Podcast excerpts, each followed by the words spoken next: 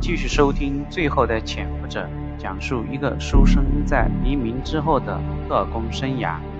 这一节我们还是讲石牌镇第十一节意外表白。上一节我们讲到赵冰城说假钞有问题，我们来看看是怎么回事。余生还没有反应过来，林旦富先把头伸了过来：“怎么了？哪不对？”赵冰城指着钞票上的年份说。这上面怎么还写着民国三十八年印？共产党的钞票还用中华民国的号码吗？这不对呀！余生也看出来了，跟着说：“是啊，怎么回事？”林大夫呵呵大笑了两声。二位长官看来只知其一，不知其二。这钞票确实是民国三十八年开始印制的。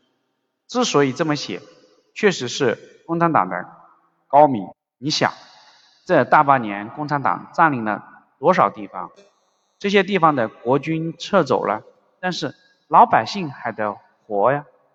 你想换个钞票就印共产党用的公元一九四九年，老百姓还以为这是一千九百四十九块钱呢，对吧？所以共产党这是高明之处，先让老百姓用上，慢慢再换呗。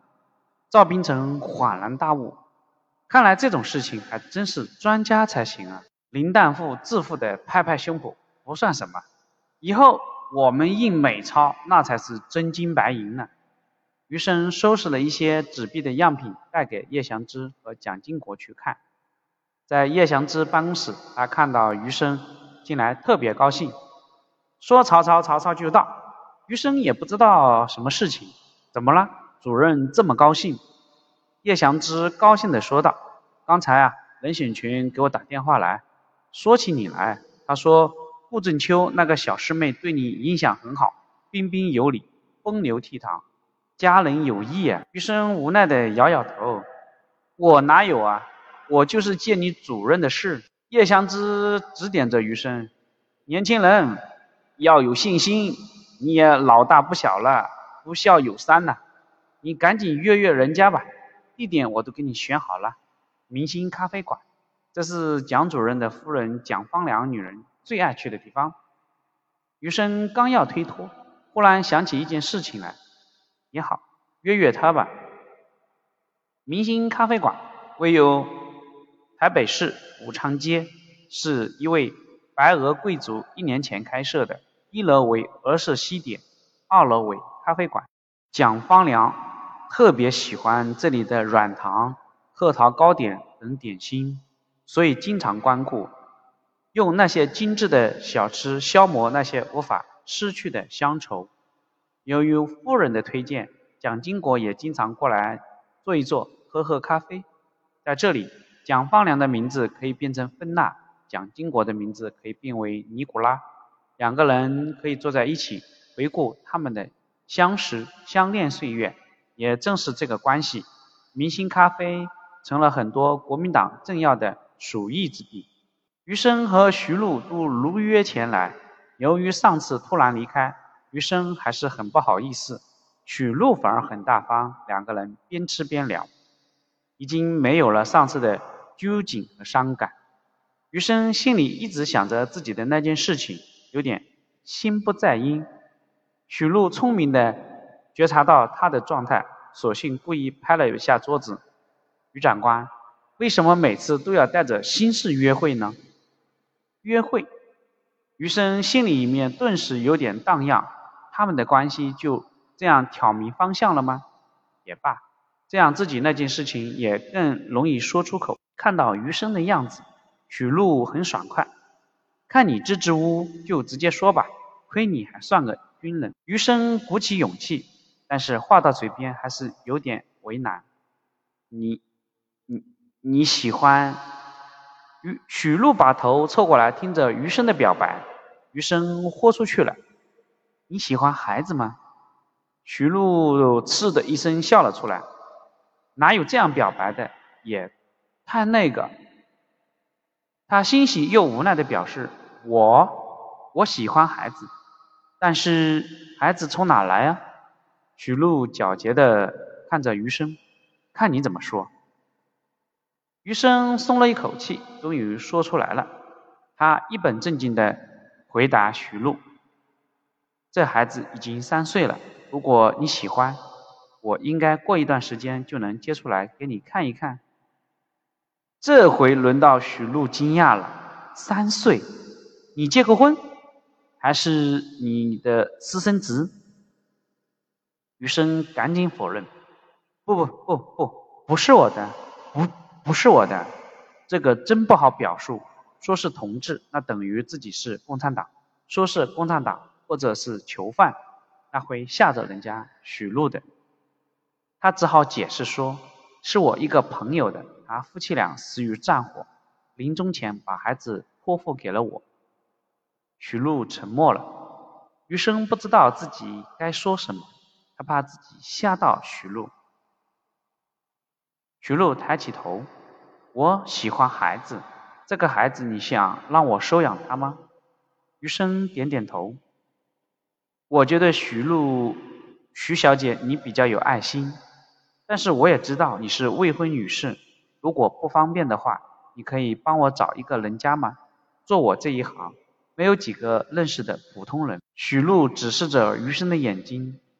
如果我当孩子的妈妈，你呢？你当孩子的什么角色？余生语塞住了，他的内心告诉他，也许当孩子的爸爸是对的答案，但他内心还有一个声音：林峰，林峰。看到余生的表情，徐璐稍微有点失望，索性把目光转到其他地方。他看到吧台上放着软糖，色泽诱人，于是他像一个。小女孩一样盯着不放，余生循着许露的目光看过去，感觉软糖就像他的救星一样。他招呼男招士：“哎，送两块软糖过来。”徐璐一边说不要，一边要拿自己的钱包。余生很快掏出自己的钱包，拿出一张纸币，发现拿错了，是他们自己印的假人民币。他赶紧又换了一张。就在这一瞬间，眼尖的徐璐已经发现了那张人民币了，他大为惊讶。于先生，你怎么有大陆的钞票？这可是台湾啊！余生感到奇怪，你也认识这种钞票？徐璐不屑地回答：“那当然，我刚来台湾没多久，在大陆的时候已经开始用了。来台湾投奔师姐之前，全送人了，没敢带来。”陆伸手从余生手里要那张钞票看看，余生痛快的给了他。徐璐前后端详了一下，嘿嘿笑了下：“这是假的吧？”余生大为惊异：“许小姐，你还懂得鉴别钞票的真伪？”许璐把纸币摊开，指给余生看：“你看，你上面写的是民国三十八年，这就是错的，又是这个。”余生笑着摇了摇头，然后他把之前林大夫说的缘由又给许璐说了一遍。许璐坚决的摇头：“不对，不对，你说的那个是之前的，可现在都换成了一九四九年的。我离开之前就改了。你拿到这种一万面值的，基本看不到，老百姓手里的都是一百、二百的面值多。”听到许璐的话，余生好像。明白了什么？原来是这样。余生谢谢了许露的指点，把钞票收回来。两个人又陷入了沉默。还是许露比较痛快。余先生，我说说我自己的想法吧。我第一次见到你，愿意帮你，是因为你长得像我兄长，我对你有好感。那天晚上，我发现你还是一个正直的君子，本来没有指望能再见你的。当我知道你是军统特务的时候，我多少有些失望。但是我师姐劝我，在兵荒马乱的台湾，能有一个军统的长官保护我会比较好。其实我师姐和任显群何事何尝也不是这样想的，所以我愿意再次见你。后来我发现你确实是一个很好的人，是一个很适合结婚的人。至于那个孩子，我不介意我们一起收养他。组成我们自己的家庭。虽然徐璐是一个开朗的姑娘，但一个二十多岁的女孩鼓足勇气，一口气说完这些，人已经全部虚红了。对于这种大胆的表白，余生还是人生第一次遇到，他不知道该怎么回答。如果拷问自己的内心，许璐可爱吗？可爱。喜欢他吗？喜欢。愿意和他组成家庭吗？愿意。为什么不马上答应他呢？林峰，或者还有自己的身份。余生的脸也涨红了，他抑制住自己的情绪。许小姐，非常感谢你的青睐。这么大的事情，我我能不能这样吧？我们都冷静几天，都考虑好，我们再聊这个事情，行吗？许璐把话都说出去了，这个时候婉瑜虚设的不敢看生了。好，这一节我们就讲到这里，谢谢你的收听。